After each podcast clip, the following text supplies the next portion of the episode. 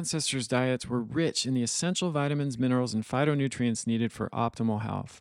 But today, thanks to declining soil quality, a growing toxic burden, and other challenges in the modern world, most of us are not getting enough of these critical nutrients. That's why I created Adapt Naturals. It's a supplement line based on the principles of evolutionary biology and modern research that closes the nutrient gap so you can feel and perform your best. Unlike most supplements, which use cheap synthetic ingredients your body can't absorb, our products are made with clinician grade, bioavailable ingredients that make a real and noticeable difference. We have a full range of products from the most advanced multivitamin and phytonutrient formula on the market to a blend of eight organic superfood mushrooms, including reishi, chaga, and lion's mane, to a highly absorbable liquid D3K2 dropper. Our newest product is BioAvail Omega Plus, a blend of ultra pure fish oil and the most bioavailable forms of curcumin and black seed oil in a single two soft gel serving. Fish oil, curcumin, and black seed oil are renowned for their powerful health benefits. But until now, they've only been available in separate products, which means higher cost and a lot of pills. BioVail Omega Plus gives you a natural and effective way to improve joint and muscle health, boost exercise performance and recovery, elevate mood and mental clarity, and regulate immune function.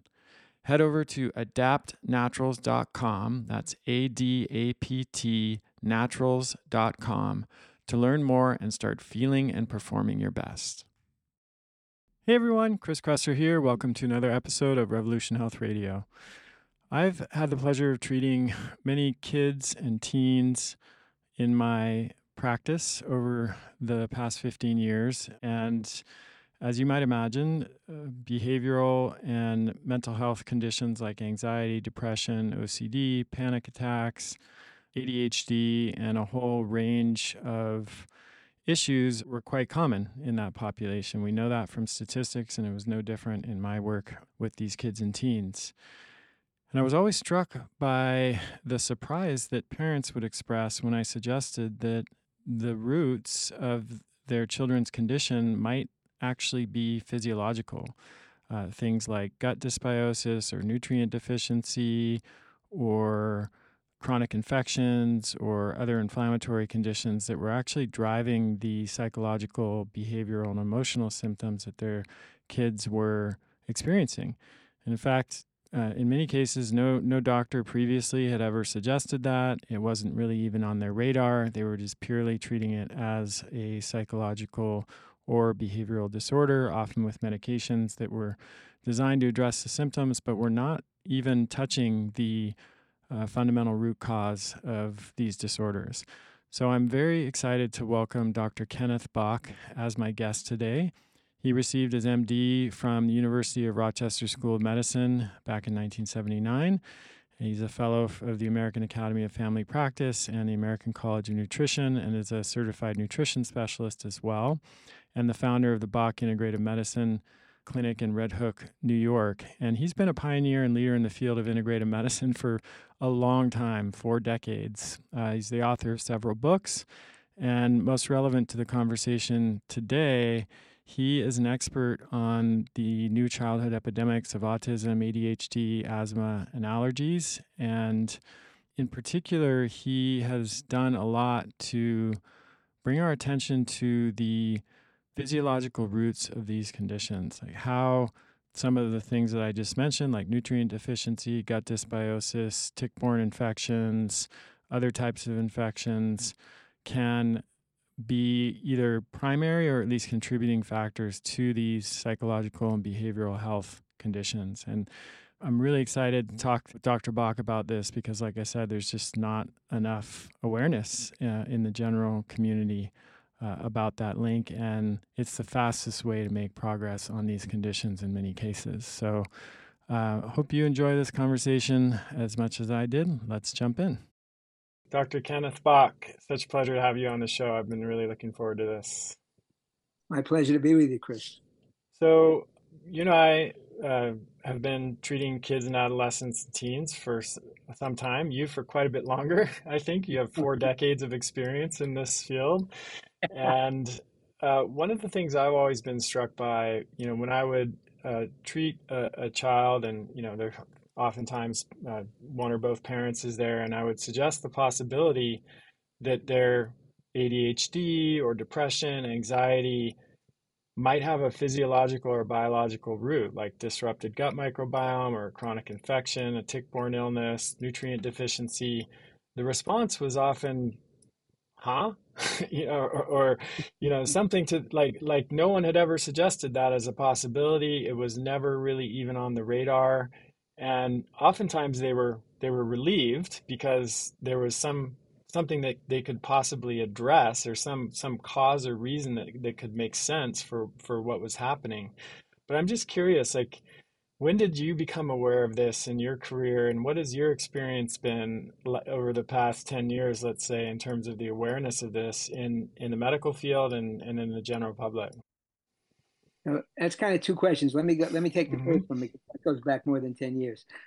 Sure, of course. this, is my fortieth year. You make me feel a little bit older there, Chris. it's great experience. Experience. You know what? I actually, I actually think it's invaluable because you know when when you've seen thousands and thousands of kids like I have, you really.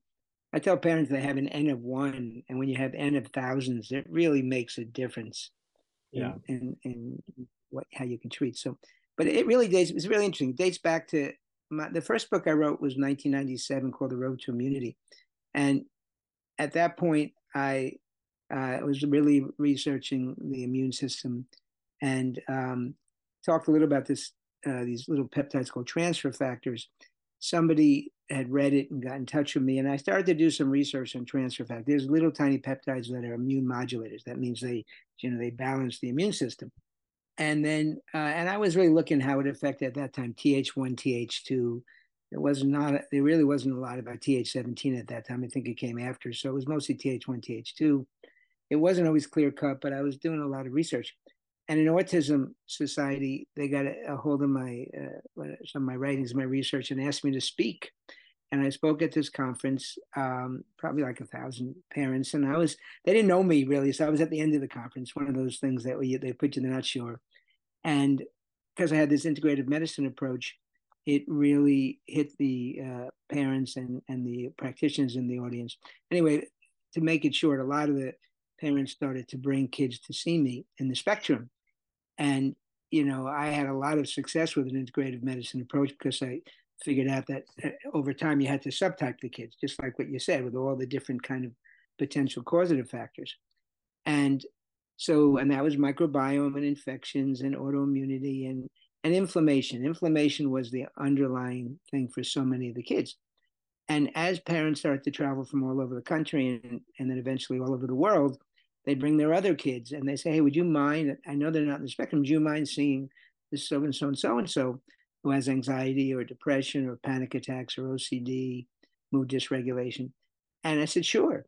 And applying the same approach I was able to find that so many of them were also affected by so many of these underlying medical biological conditions, including inflammation and specifically brain or neuroinflammation. And so eventually, after you know, at least around 10 years of that, at least I said, you know what, I really have to try to put this together uh, because it's not just the spectrum that I had seen so much. And then it was all of a sudden hundreds and thousands of kids, neurotypical kids some of who were like quote normal and then like deteriorated really rapidly in terms of you know an infection driving brain autoimmunity so that's really what drove me to it mm. and what's it been like over the past five ten years are you seeing more acceptance of these ideas amongst your colleagues or is it still you know been a, a challenge in that regard now definitely more acceptance there's no question i mean there's more and more research out there so when we first started, it was interesting. I mean, it's like my whole career has been defined by treating conditions that became so obvious to me, yet many physicians didn't believe existed. You know, uh, mm-hmm. reactive hypoglycemia that still physicians don't believe exists. Chronic candidiasis or fungal dysbiosis. You know, now of course the microbiome is huge, but when we first started, you know, and I, I've been doing work with the microbiome my whole career they didn't believe it. Come on, you're going to be probiotics, and you know, I mean, it, it, you know, really, you look at it, Lyme disease. So I spent the, the, the, the beginning part of my career treating all these kids with recurrent ear infections who were getting antibiotics.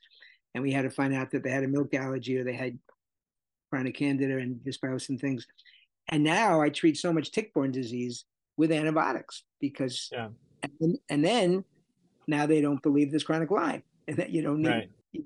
So it's it's really interesting. So for this whole thing of what's usually referred to as pans and pandas, I don't actually like to use those terms as much because of the quote controversy uh, in some yeah. physicians. So I like, as you you read the book, uh, infection triggered autoimmune encephalitis, or in lay terms, mm-hmm. infection triggered autoimmune brain inflammation, which I think really kind of sizes it up for the most part. And um, I think lay people have really, parents have uh, ability to understand that. So I do think to get around to the answer is that there is more acceptance, no question. But there were for a while, and there still are, but there are less pockets. Like I mean, places where because in the medical school, I'm not going to give a name because I don't want to. I, I, don't want to. Uh, you know, sound like I'm degrading the place, but a really well-known medical school in another state, they the the pediatricians would say, well, our doctors at the medical school don't believe in this, therefore we don't believe in it. It would literally be, we don't believe in it. So how could you not believe in it? A kid is normal. They they they get an infection. They they rapidly become an alien with all these neuropsych symptoms that could be so severe, but we don't believe it exists. But thankfully, that's changed.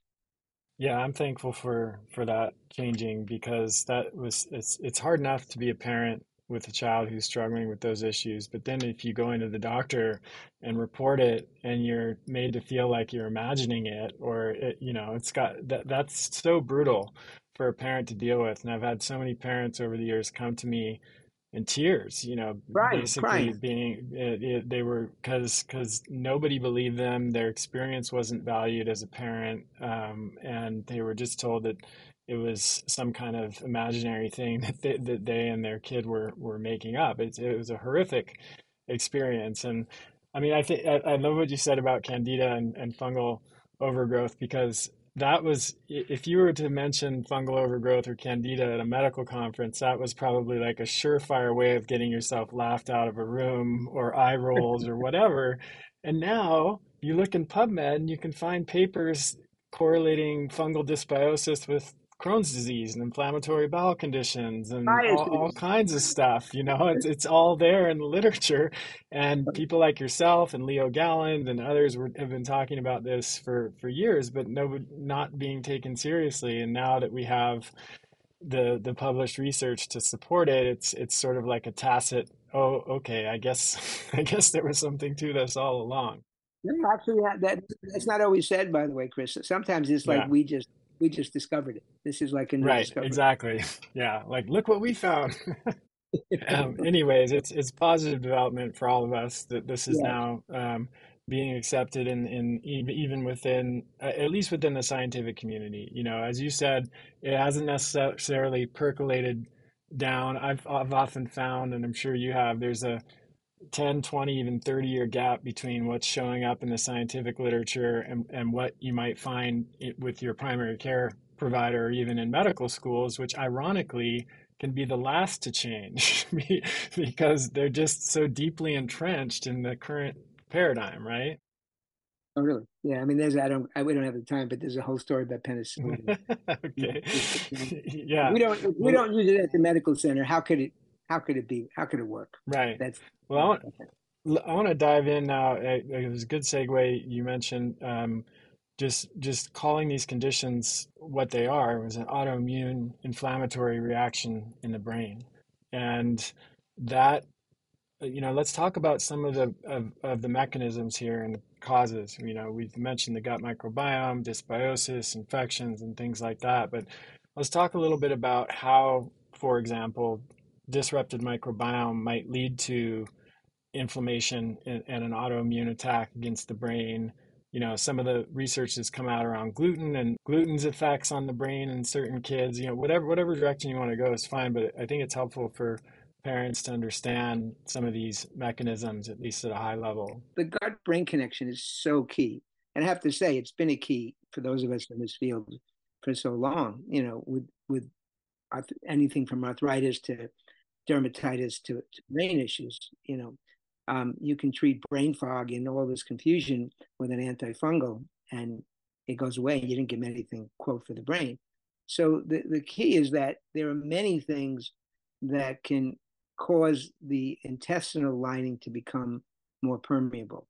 And that can range from gluten and casein, these are like dietary peptides, to all kinds of infections, anything from viral to bacterial to fungal to parasitic, uh, toxicants, even some drugs.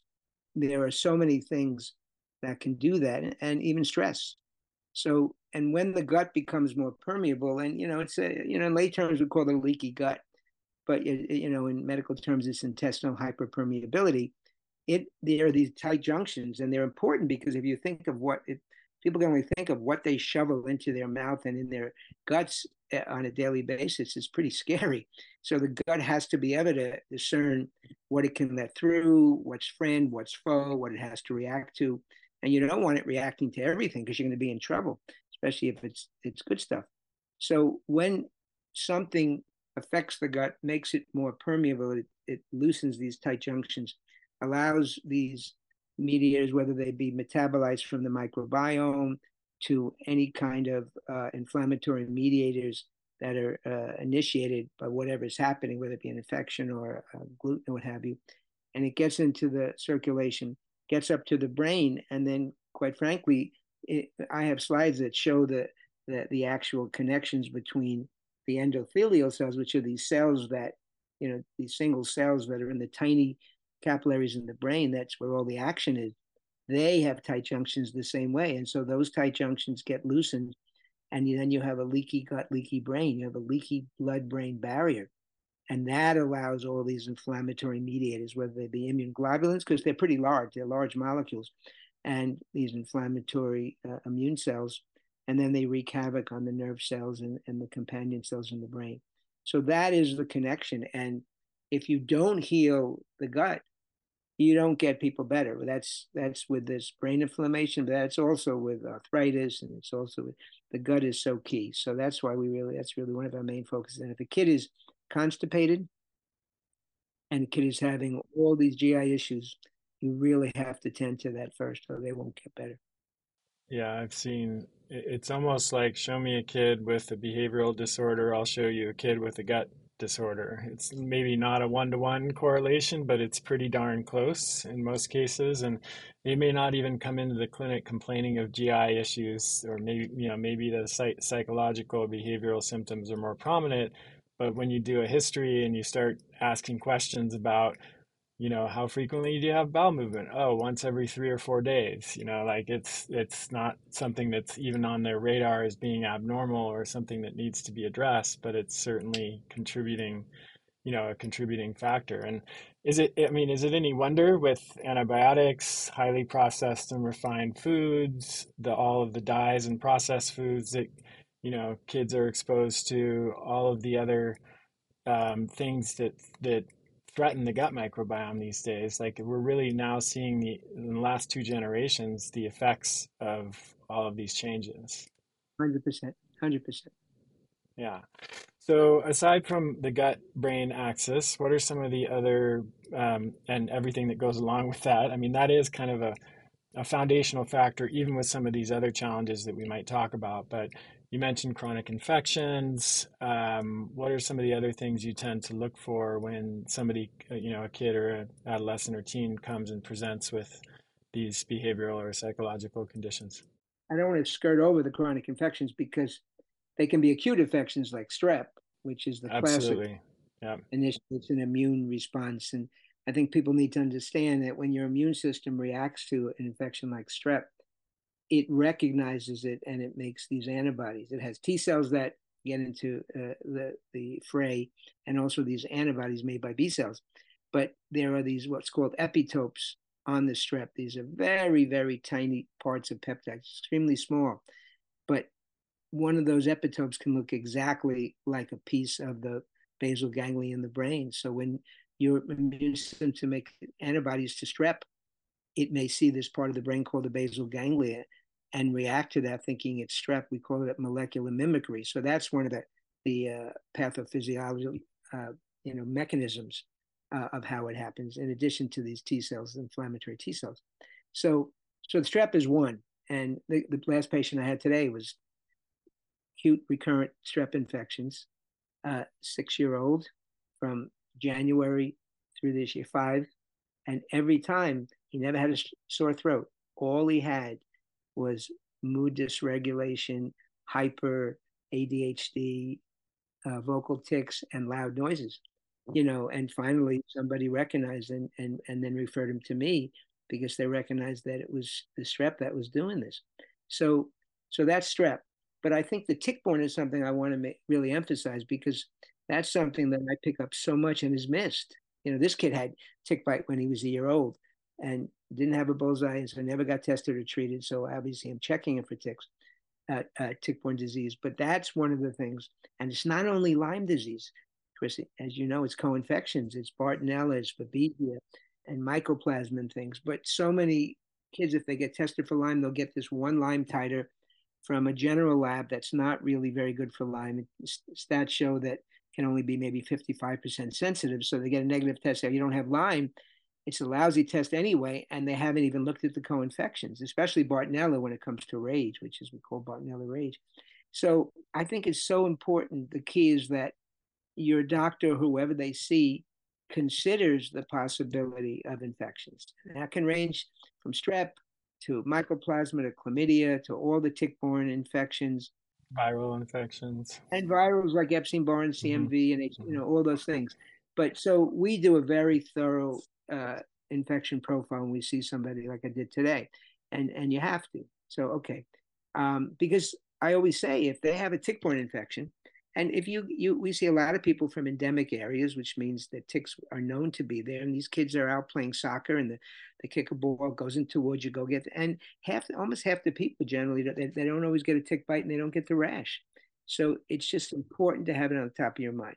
Okay, and um, and some of these infections are ubiquitous. So yeah, becoming more common. Totally, totally. I mean, Lyme disease. Uh, at one point, they were saying it was thirty thousand a year, and then a few years ago, uh, uh, the CDC recognized said, well, it's actually three hundred thousand a year, and now it's up in, into the fours, 430, 450 uh, infections per year. It's it's really common.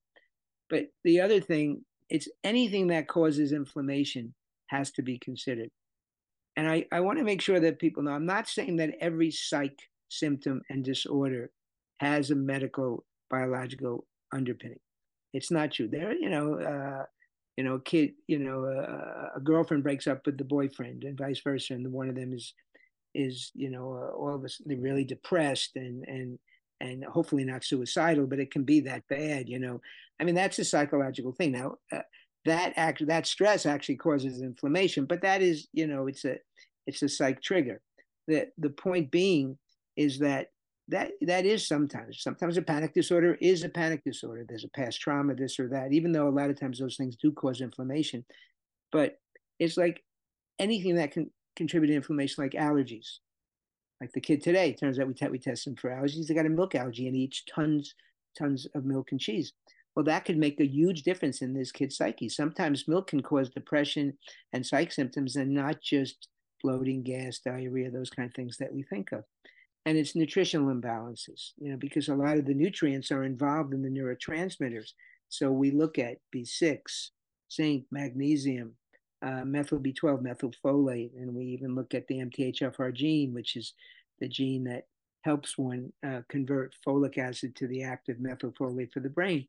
So, and it's not always a frank deficiency. Sometimes it's just an imbalance. And so we have to be aware of that. So we test a lot of more metabolic parameters and functional tests rather than just a static level.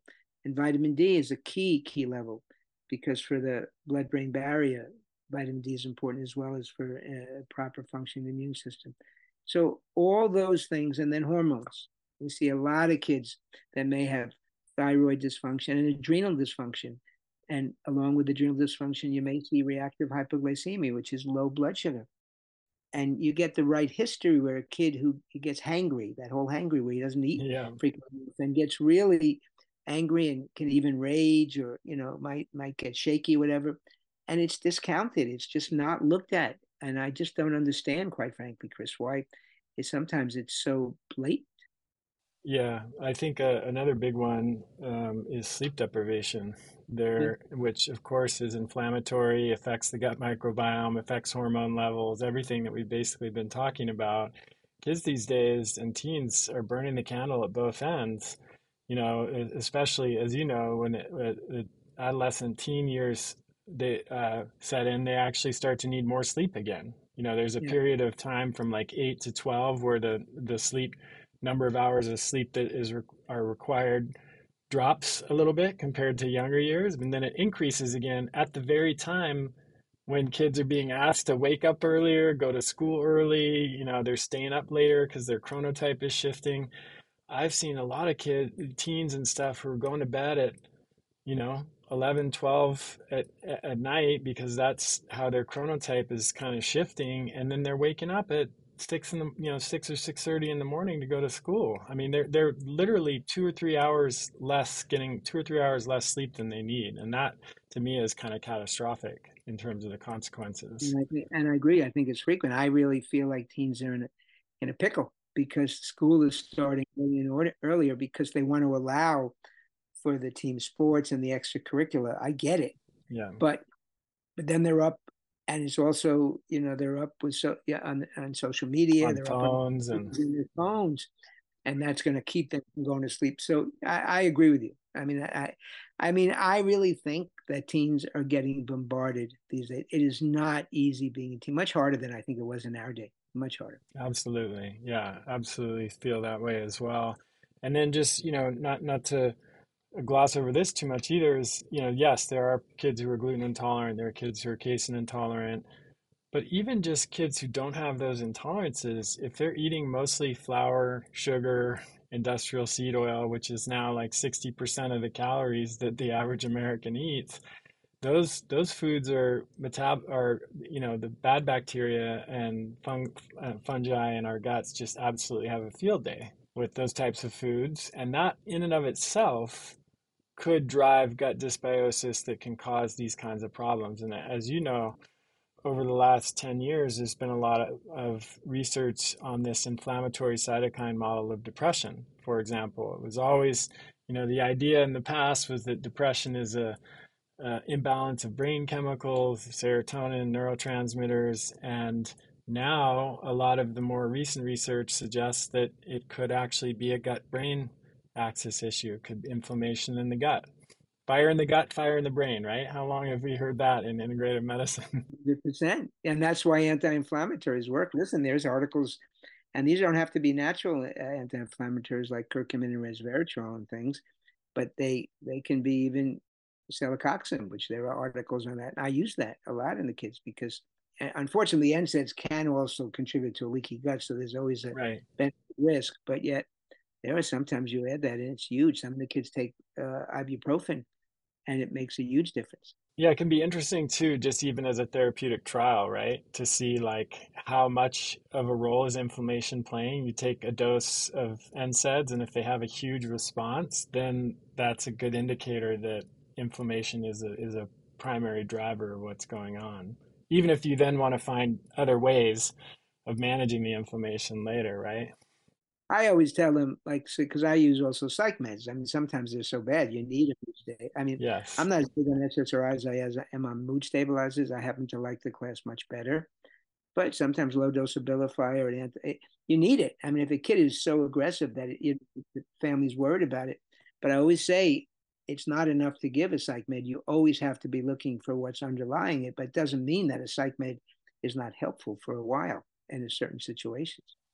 Yeah, I appreciate that you brought that in and also before also said that, you know, we're not trying to be too reductionist here and say every single psychological behavioral issue is 100% biological, physiological. There are still circumstantial factors that affect our mental health and, and behavioral health. And, but it, I think what you're saying here is we need to look at the whole picture together and look for the root causes and try to address those root causes. And yes, if you need to use psych meds as a way of of giving relief to the kids and the parents and the families then then sure. But don't only do that right? Like don't don't don't let that be the the the stop the starting place or the stopping place which is really what it is in the conventional medical establishment. There's rarely any investigation into what the root causes might be. And, and my concern there is those the psych meds don't they don't solve the problem. They they help with the symptoms generally, but but they're not actually addressing the, the cause in most cases, it seems. Some of them are actually anti-inflammatory, Chris. So there actually is an inflammatory component of some of the psych meds. But the same holds true with psychotherapy. I mean, I like them, all my kids to be going through, you know, psychotherapy because you have to help them cope. You have, you know, CBT. You have to teach them things.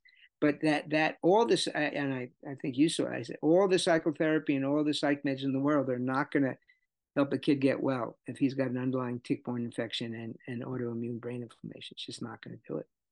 That's right. Yeah. I'm so excited to tell you about a new product we just launched at Adapt Naturals. Fish oil, curcumin, and black seed oil are renowned for their powerful health benefits. But until now, they've only been available in separate products, which means higher cost and a lot of pills.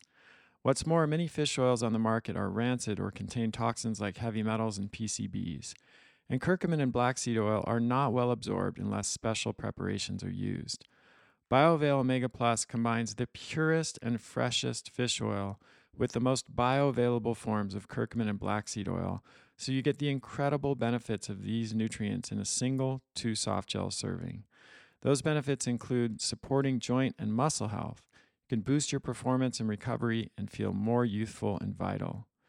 Improving cognitive function and mood, sharpen your focus and memory, and recover that spring in your step. Promoting metabolic and heart health, which helps maintain normal weight, blood sugar, and cholesterol levels. And regulating immune function, which reduces immune hyperactivity and strengthens protection against viruses and other pathogens.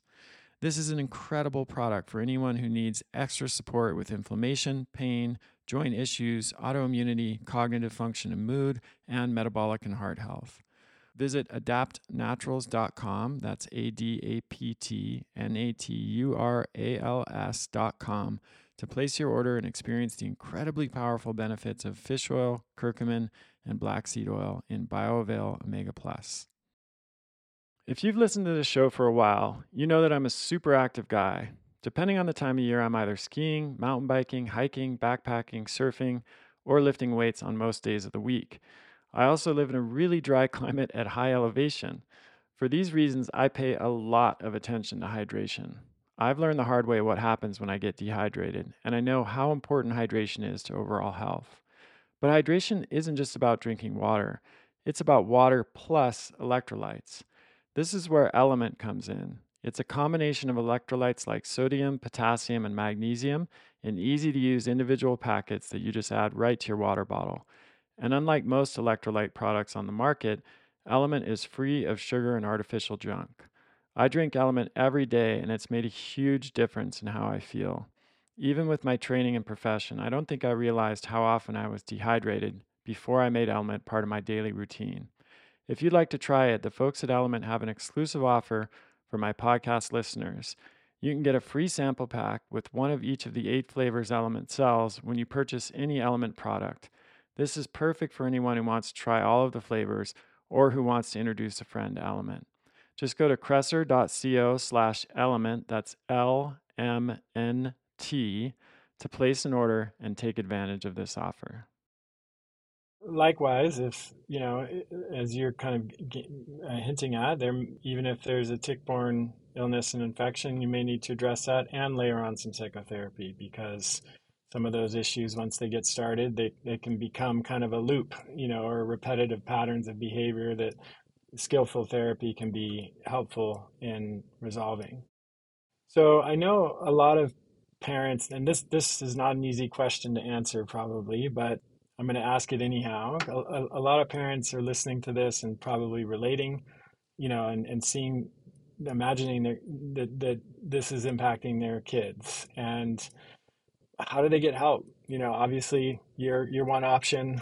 It's, it's, it's challenging, I think, for a lot of parents because if they take this kind of information to their local doctor, chances are pretty low that they're going to be able to get the kind of help that they need, the testing that they need, you know, I think reading your book is is a really good start because then they understand the lay of the land. But uh, it's it's I'll just say it's frustrating for me as a clinician, as a fellow who's been treating these kids for so long, just to to not be able to help more people because there's a limit to how many people we can see, right? Uh, that's one of the reasons why I wrote the book. You know, writing a book takes quite a while, and it you know because it does it reaches people all over. There's actually been published in six languages now, so it reaches people all over the world. And yeah, I'm not obviously people fly to me from all over the world, but it, obviously I can't see everybody. I'm not the only one who does it. There are yeah, people have to go online. There are you know PANS and PANDAS organizations, and there are support groups, and the parents refer each other to doctors in different places. And you know, uh, the problem is, you know, some are better than others, and some are more thorough than others, and you know, hopefully they the parents have to do their research and things. But I think more and more physicians are getting it, getting educated. I hear more and more pediatricians who are open to it, who may start even giving an antibiotic for a little bit longer than they might for a strep throat, because a lot of times you have to treat a pandicins for at least 30 days, let's say. So there's a little bit more of an opening, and and then if it's beyond them, if it's a real complicated case, they refer it. So I think all we can do is hope to educate, and the parents have to do their research. I mean, you know, and obviously see people, and you know, it does make a difference if their experience. I have to be honest. I see some people that have seen certain people come to see me, and they say we've done everything, and I look and I say, not even. You probably see the same thing. Not even close. Yeah. Right. You know.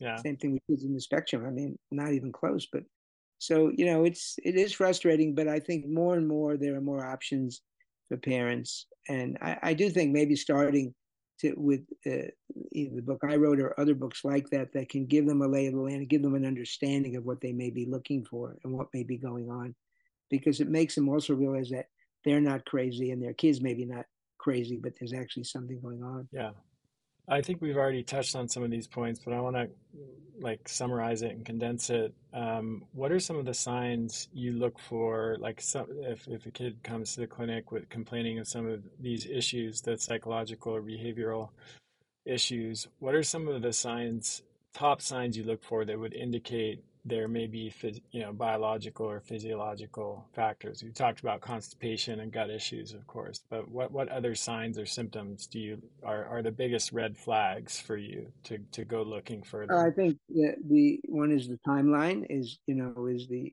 frequently the abrupt onset from a kid who is really you know I, I get these kids who are top of the heap. You know, I mean they're they're great athletes. They're really you know A plus students. They got tons of friends and you know within a very short time whether it's overnight which it can be or within a certain period of time they they become demons they become different kids.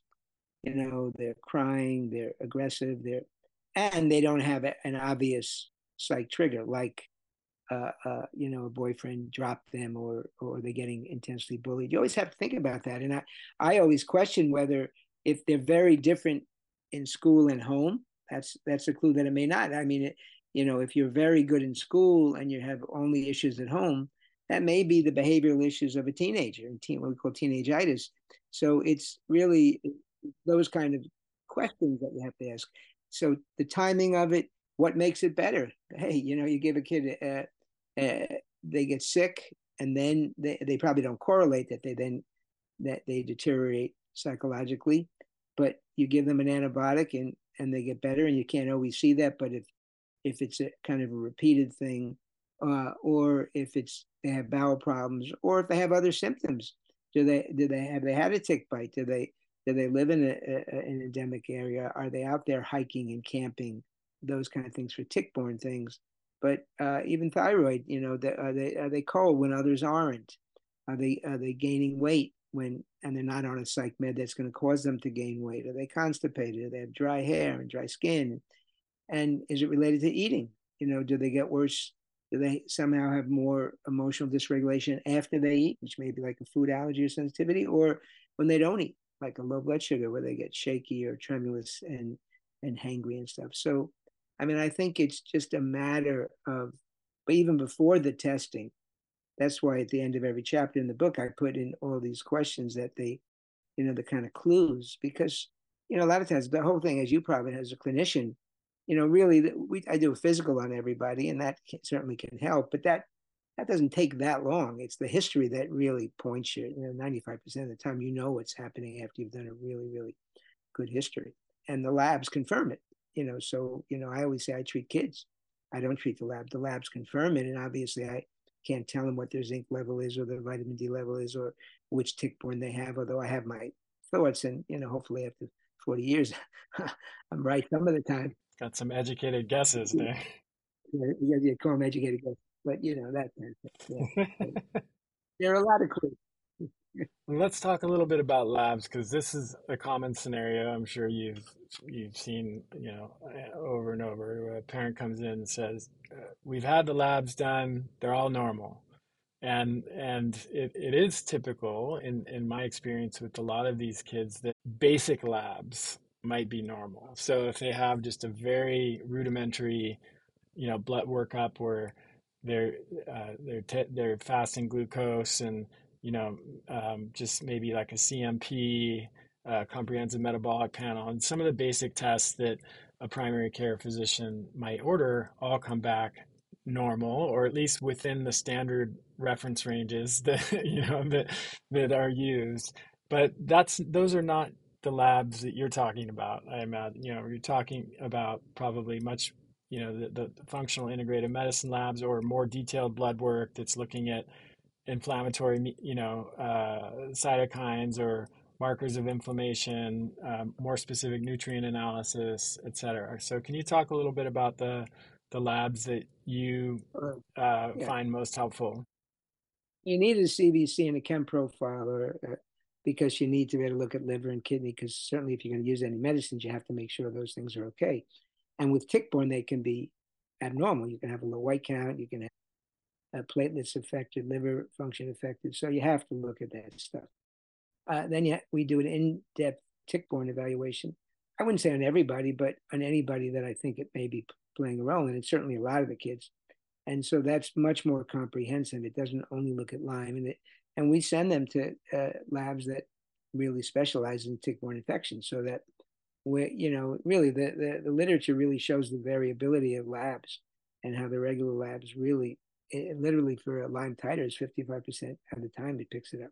It's almost 50 50 so you know we use much better labs. So that's those. And then you have to remember from the regular labs you can get strep titers and you can get mycoplasma and chlamydia and you can get your viral titers. That all can come from regular labs and then the more integrative labs well we'll also do food allergies which again, and and and depending, like this kid had, if they have seasonal allergy, can do inhalants as well. Those again can come from regular labs. But if you do food sensitivities, that's going to have to go to a specialized integrative lab, and um, and you can check zonulin and and and markers of intestinal permeability uh, or hyperpermeability, and we get stool analysis that are really look at the microbiome and look at absorption. So uh, many of the kids have malabsorption, I mean, it's not the majority, but certainly a number of them have malabsorption. And so you, you, you have to see that so many have dysbiosis. It's just uncanny. And then we do a nutri, uh, you know, some kind of a nutritional evaluation. So again, not only just static going to like a LabCorp request and just getting a B1 and B6 level, but getting markers where those, yeah, you get, uh, you can test enzyme activity, you can test metabolites, and those metabolites, if they're low or high, can reflect the activity or inactivity of uh, a certain nutrient like B12 or B6 or B1 or zinc or, mag- or magnesium. And we do look at minerals and heavy metals always. You have to be. So many of the kids are magnesium deficient, zinc deficient. Or lead, you know, lead, lead mercury, cadmium, and, and arsenic toxin, more common. Yeah, mm-hmm. mercury for sure. Lead is a biggie. Yeah. I mean, yeah. you know, and it's missed because it's it's not looked at.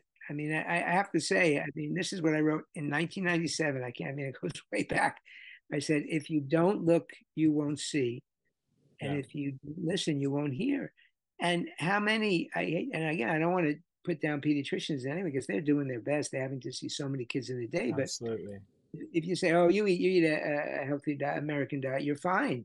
They'll never look at, maybe some of them are looking at vitamin D about now, but not a lot but they're not going to ever look at zinc or magnesium or whatever. And and so many kids are zinc deficient, you know. Yeah. or relatively have a relative zinc insufficiency. And I think that's a big point that needs to be made. You don't have to be frankly deficient to need certain nutrients to help help you. You know, we all heard of that with people taking zinc, vitamin D, and vitamin C as the trio for COVID. You know, that's right. It's it's it's we've moved we've, we've we're beyond the you know we've largely conquered scurvy and rickets and beriberi and pellagra.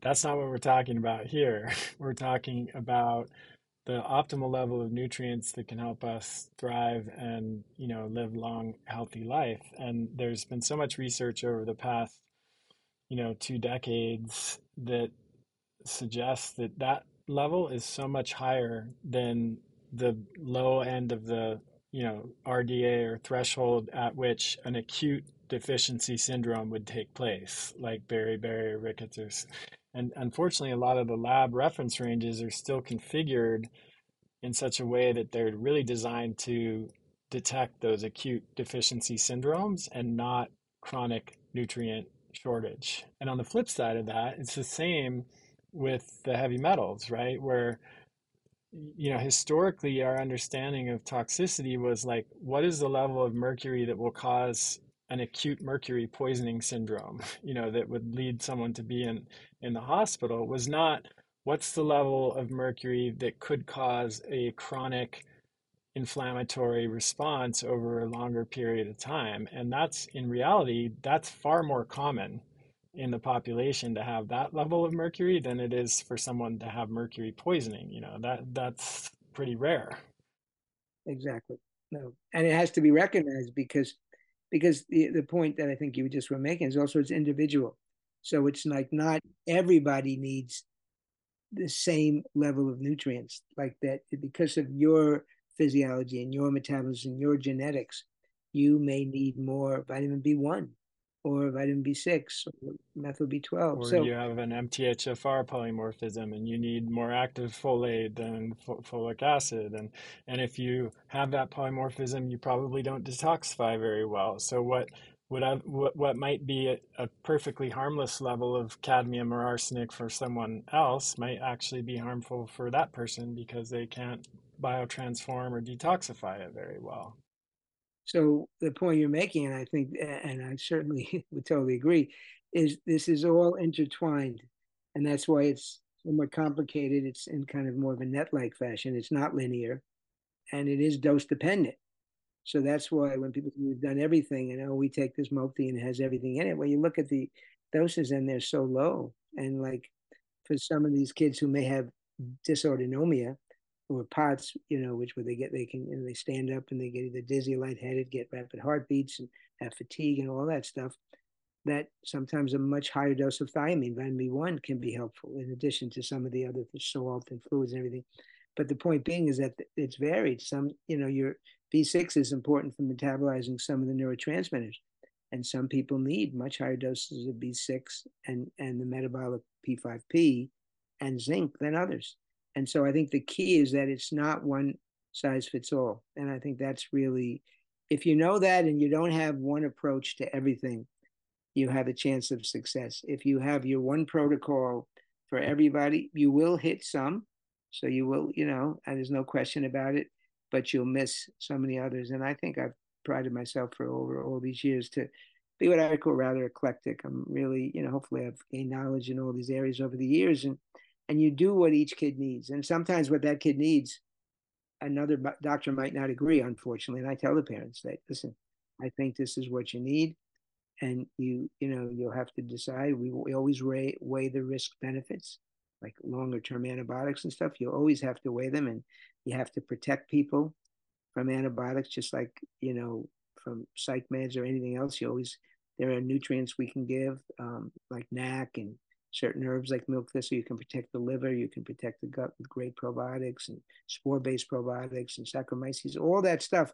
So the key is that you just don't throw things at people without being aware of what they can do and how you can protect them and how you can deal with any side effects if you see it. And I think that's the misunderstanding in medicine. They they think that certain things, oh no, that's that's a problem when you could really if you're if you test people on antibiotics if they have tick-borne disease every month, looking at liver, kidney, and blood counts. yeah, you know, if something pops up, you hold it, you stop it. So the key is to be aware, to be very thorough, and to be very comprehensive. That's how I think with these kinds of situations.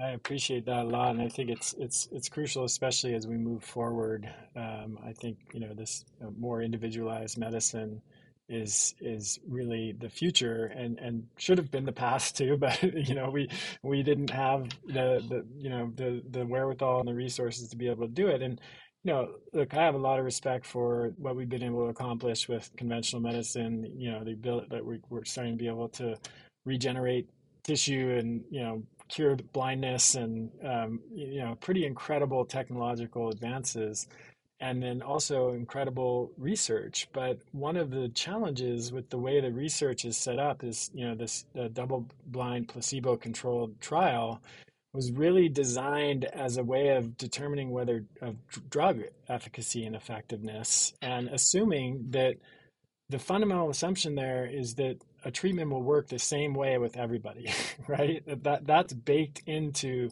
the concept of a randomized controlled trial.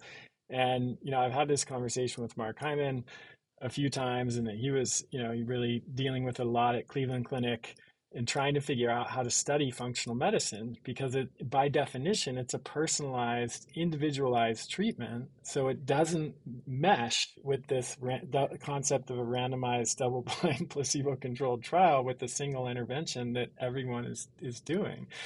So it, it strikes me like it, what you're talking about, what we're talking about, is much harder, much more complex, much more individualized, and much more difficult to study, frankly, in at least the way that we have set things up so far. You know, I think part of it you have to accept that. One of my best friends is a cardiologist, and you know, we uh, love each other. We are so close, can talk about everything, but we just don't talk about medicine because he, he just sees it as that. And in, in, in cardiology, that's how it is for them. It's the double blind, you know, and and now calcium scores. Interestingly enough, now you know they were always uh, statins and knocking down cholesterol to you know not to zero but to less than seventy. Blah blah blah blah. And we know cholesterol is important for uh, function of uh, cell membranes. Cognitive health. Yeah. But now it's the calcium scores, which I which I happen to agree with, and that if you don't have a elevated calcium score, maybe you don't need a statin. So so their studies they will make those changes. I think in our field we have to be more flexible and more open to research that is not maybe as large and double-blind placebo-controlled, but is is enough to let us know that boy, this makes sense. The mechanism makes sense. You see, it's helping certain people, and the fact that it doesn't help everybody, you know, it's it, from my perspective. In, in, autism, was this thing called secretin, right? It's a neurohormone secretin. Well, there are kids that talk when you give them secretin. Now you could say, oh, it's in the in the imagination. I saw uh, kids that benefited. I had parents swear to me that they did, but they did double blind studies, and unfortunately, the outliers was, were just seen as outliers, and they actually you mesh them all together. And so I think in autism, the field of autism, they're really trying to do targeted studies where you really like gluten-free diet. It came from my uh, medical school, University of Rochester, did a this study, and it, they totally said it didn't work when the study was totally faulty. I mean, it really was. And it hurt so many people because they would say now, oh, you don't need to be gluten free because the study shows it doesn't work. And it was because they they excluded anybody with diarrhea. Well, it doesn't make any sense. I swear that's let's just take out the people who are most affected by it. yeah, you know. So in any event, you're right about that, and I think we have to kind of build that into our, our knowledge, and we, uh, uh, we have to use the information we have, and we just have to use our clinical judgment. I was trained in Rochester where clinical judgment was key, so I always tell people, I use labs to confirm, but I don't treat labs. I treat the kids. Yeah, you treat the kids and you treat the individual kids, which is kind of the point you were just making with study. That's another issue with studies. If if you you come up with a result that's an average result, but that average result doesn't take into account the pretty significant individual variation of results that might all average out to a null finding, you know, like no no change. But it doesn't acknowledge that 10 kids had an incredible change, you know, incredible positive change. And for those kids and those parents, exactly that's that's life changing you know even though the study might have been a null result and null finding and so that's why it is so important to treat the individual and not, you know, to respect the research, but understand its limitations in terms of guiding clinical practice. And ask the question, which is not asked what is it about those 10 kids that had them respond? I mean, it's like, I mean, I remember, I know at time's running out, but I remember I went to a lecture down towards New York City by a neurologist uh, on the drug Namenda. Now, I had been using Namenda, um, or memantine for kids in the autism spectrum with pretty decent results in some kids, but it was only one in six, one in seven, which to me is not good. I have so much the results. And so this guy gave his lecture, and I told him when I was doing it, and the results, he said, Are you kidding? One in six or one in seven in a condition we have nothing for? That's short of amazing. For me, it wasn't because I'm used to such better results, but that's the point. That so if you can help one in six kids with something that's really got a very low risk, you know, high benefit to risk ratio, and yeah, the others you do a trial doesn't work, okay. But if you could figure out which ones will respond, and, and I have over the years kind of, uh, you know, tightened that up a bit. But the point being is, if you can help kids so much with certain things, and maybe not others, there's nothing wrong with that. And that's the thing. As long as you're not hurting them, there is nothing wrong with having some things that may only work in a certain percentage. You know what I'm saying? Yeah. Absolutely. And like like I said, I think that is the direction, more personalized medicine, personalized supplementation based on genetics, genomics, epigenetics, microbiome patterns even like we know different microbiome patterns can affect the response to medication and supplements for that matter. So I, th- I think we're kind of just on the the the very early stages of that being a thing and and you know even AI and some of the new tools that are becoming available might help us to be able to make sense of that and then crunch all of the the data that we're starting to collect. But Dr. Bock, thank you so much for being here. Can you tell everyone where they can find more info about your book and just follow your work and and stay in touch with you? What's what's the best uh, way to do that? Find the book, they can go to Amazon and it's uh, Brain Inflamed uncovering the hidden causes of uh, mood disorders, anxiety, depression in adolescents and teens.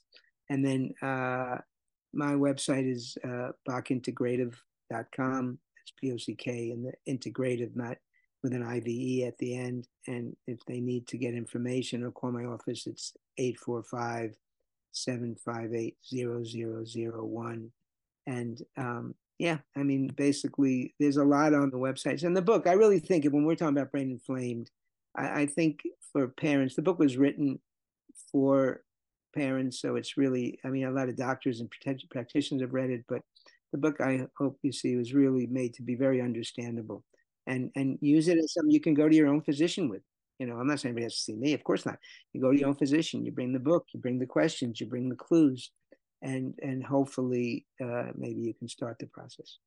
Yeah, it's a fantastic resource, and you see the Amazon reviews are exemplary. You you see a lot of parents talking about how the light turned on for them, you know, after reading the book and feeling again like they'd seen so many different doctors and just so frustrated to not feel get any validation for what they know is true, and then fi- finally finding some answers or, or potent, even potential answers just yeah. knowing that yeah. there could be these things that they could investigate and and get to the root of what's going on that gives parents hope and kids hope and to me that's like the biggest gift for this population because they they spent years really feeling hopeless i think and just the the possibility that they could find a solution to the to the problem is is really an amazing really so, so, let's end that with re- realistic hope you know so yeah. I, I never want people to have false expectations and you know when kids are sick a long time you you you you do the best you can to bring everything back. You don't know what changes may be ingrained in there and things. But realistic hope to me is so key and so, so many of them have been left without any hope at all. And to me that is it's really a tragedy. It's really a tragedy because we go through this whole thing uh you know about placebos and hope and, and psycho. We know the mind body is so important. And then having parents and even the kids, some of the kids I see are hopeless. They are yeah, hopeless. Absolutely. It breaks my heart.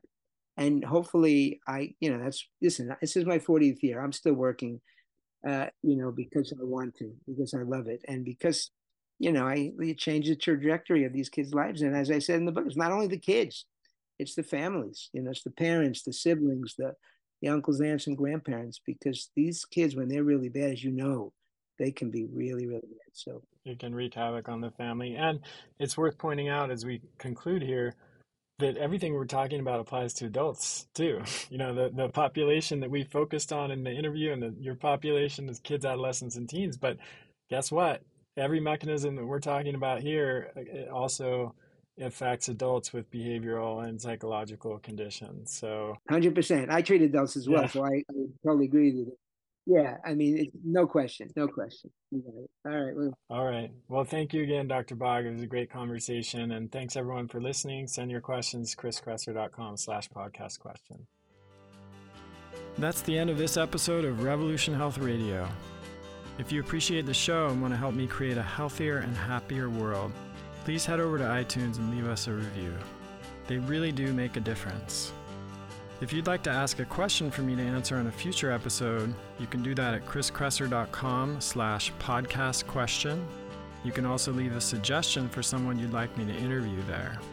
If you're on social media, you can follow me at twitter.com slash chriskresser or facebook.com slash chriskresserlac. I post a lot of articles and research that I do throughout the week there that never makes it to the blog or podcast, so it's a great way to stay abreast of the latest developments. Thanks so much for listening. Talk to you next time.